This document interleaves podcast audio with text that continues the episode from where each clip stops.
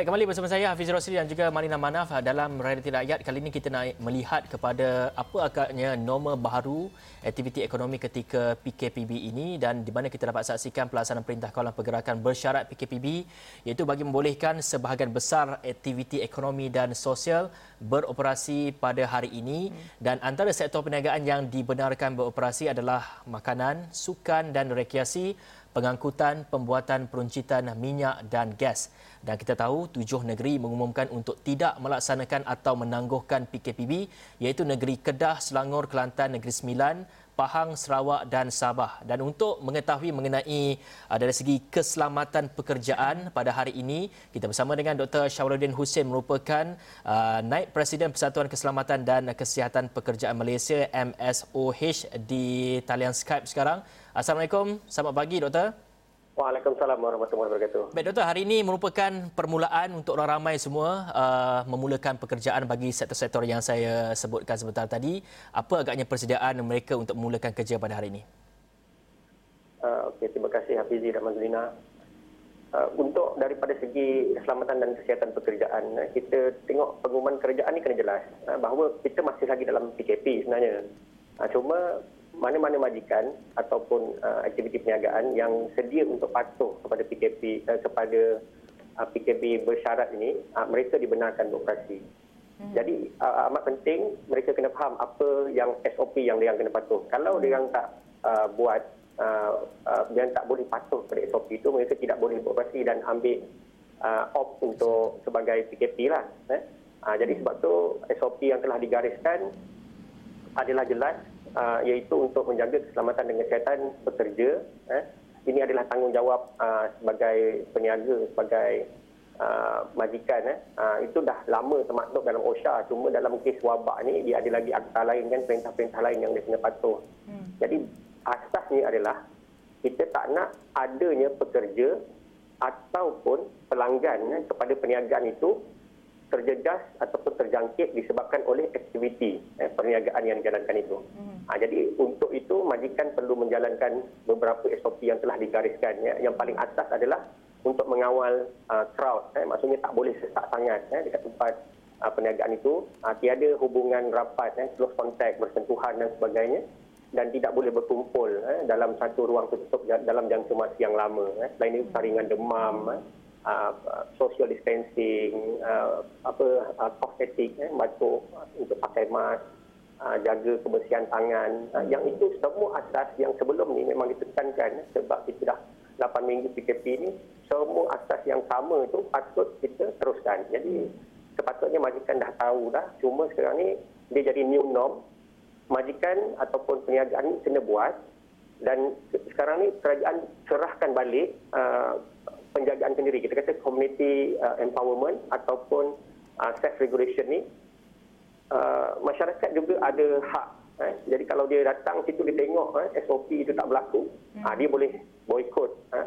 uh, daripada pergi uh, berurus niaga dengan majikan itu atau perniagaan itu malah dia boleh laporkan juga kepada pihak berkuasa eh? jadi pihak berkuasa boleh ambil tindakan eh, kepada perniagaan yang tidak patuh kepada SOP ini hmm apakah akta-akta yang boleh digunakan untuk uh, pekerja-pekerja ini? Sekiranya majikan mereka uh, engkar dengan SOP ataupun garis panduan kelakon kerajaan berhubung dengan pematuhan terhadap uh, isu SOP kawal kawal kawal crowd tiada bunga rapat. Apakah akta-akta yang boleh digunakan? Mungkin kita boleh beri uh, pencerahan kepada pekerja di sana yang berdepan majikan yang mungkin tak mau dengar kata ni. Dr. Syawal Okey, yang asasnya sekarang untuk kita dalam PKP ni, kita masih lagi uh, menggunakan akta PKP, akta penyakit mm-hmm. berjangkit ni. Mm-hmm. Uh, operasi masih berjalan, uh, boleh dijalankan uh, dan uh, patuh bersyarat. Jadi sekarang ni yang paling berkuasa adalah Kementerian Kesihatan Malaysia. Mm. Apa-apa ketidakpatuhan memang akan balik kepada uh, apa nama Kementerian Kesihatan Malaysia. Mm-hmm. Uh, tapi kalau ada ikut spesifik industri lah, contoh mm-hmm. industri pembinaan, uh, dia ada CIDB pula, uh, dia ada tambah lagi. Mm-hmm. Tapi untuk yang lain-lain, general, selain daripada Kementerian Kesihatan Malaysia, untuk secara umum eh, menjaga keselamatan dan kesihatan pekerjaan dekat tempat kerja, yang ini ada Akta OSH, uh, OSHA 1994. Yang ini memang tanggungjawab majikan jelas dekat situ, memastikan tempat kerja mesti selamat dan sihat kepada pekerja fair untuk majikan. Kemudian yang untuk pekerja juga. Pekerja juga dalam tu ada section yang diperuntukkan kalau majikan telah sediakan uh, semua langkah-langkah kawalan eh, dah bagi maklumat pekerja tak ikut pun so, pekerja pun salah dan boleh juga disabitkan. Uh, jadi hmm. kita memang ada undang-undang eh, untuk uh, enforcekan uh, semua SOP-SOP ini. Dr. Syawal, uh, ada keperluan tak untuk setiap company atau ataupun uh, pihak berwajib sendiri membuat tinjauan di syarikat-syarikat sama ada uh, pekerja-pekerjanya uh, meng, meng, mengaplikasikan uh, penjarakan sosial dan juga sebagainya dari segi kebersihan ke mungkin ada pihak berwajib boleh uh, membuat tinjauan dan sebagainya untuk semak semua? Sekarang ni memang ada pun. Eh, kalau kita tengok sebelum-sebelum ni pada PKP 2 dan 3 yang mana industri-industri besar yang telah diberi kelulusan oleh MITI dan sebagainya, memang ada agensi penguatkuasa. Cuma kalau kita kata nak tunggu eh, agensi penguatkuasa pergi dan uh, membuat pemantauan, ni memang kita risau tak sempat. Mm-hmm. Uh, jadi memang ada, memang kita dah memang uh, Kementerian Kesihatan sendiri, eh, Polis Diraja Malaysia masih lagi terpakai, eh, Polis Diraja Malaysia, uh, pihak berkuasa tempatan, eh, uh, malah rela, eh, malah uh, AMI sendiri eh, buat macam ini memang semua ini memang adalah agensi pemantau. Hmm. Okey, cuma sekarang ni bila dah besar eh maksudnya dia dah bagi PKP bersyarat ini, jadi dalam uh, kalau kita baca guideline itu sendiri, uh, kita minta masyarakat sendiri.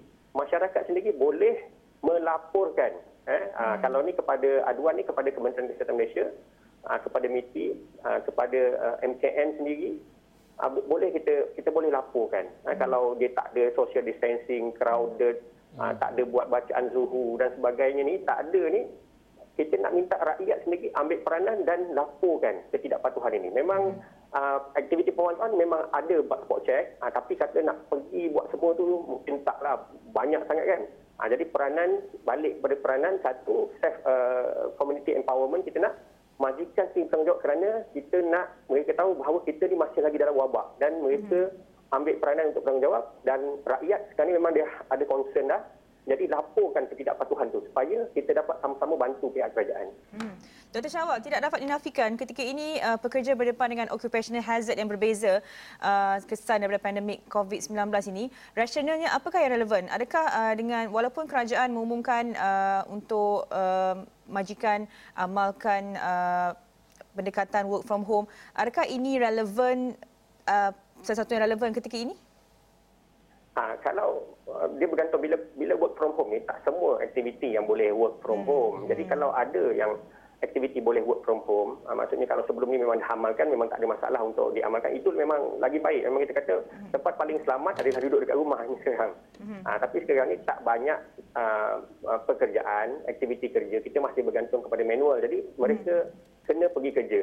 Jadi mereka dibenarkan bekerja. Sebenarnya benda ni bukan masalah Malaysia saja, masalah hmm. satu dunia pun, eh, masalah ekonomi ni. Jadi mereka boleh pergi kerja, tapi kita nak langkah-langkah kawalan. Maksudnya sekarang ni boleh pergi kerja, tapi masuklah uh, daripada katakanlah kita ada 20 orang pekerja. Hmm. Masukkanlah 10 orang dulu. Hmm. Kalau yang 10 orang ni pun kita masukkanlah yang sihat-sihat dulu, eh, hmm. berbanding yang uh, berumur eh, ataupun yang ada sakit dan dan sebagainya. Hmm. Jadi uh, tanggungjawab tu balik kepada uh, majikan, majikan balik hmm. untuk memilih dan melaksanakan SOP. Kalau yang mana boleh work from home tu memang itu yang paling uh, paling paling baik sekali hmm. yang mana itu juga cabaran kita masa depan adalah IR 4.0 dan sebagainya. Jadi hmm. mana-mana yang perniagaan yang boleh didigitalkan memang kita memang sangat mengalu-alukan sementara wabak. Sebab wabak ni kita jangka lama. Eh. Mungkin hmm. tahun, mungkin Setahun paling lama betul. mungkin dua tahun. Hmm. Jadi banyak benda yang kita kena berubah untuk norma baru ni. Hmm.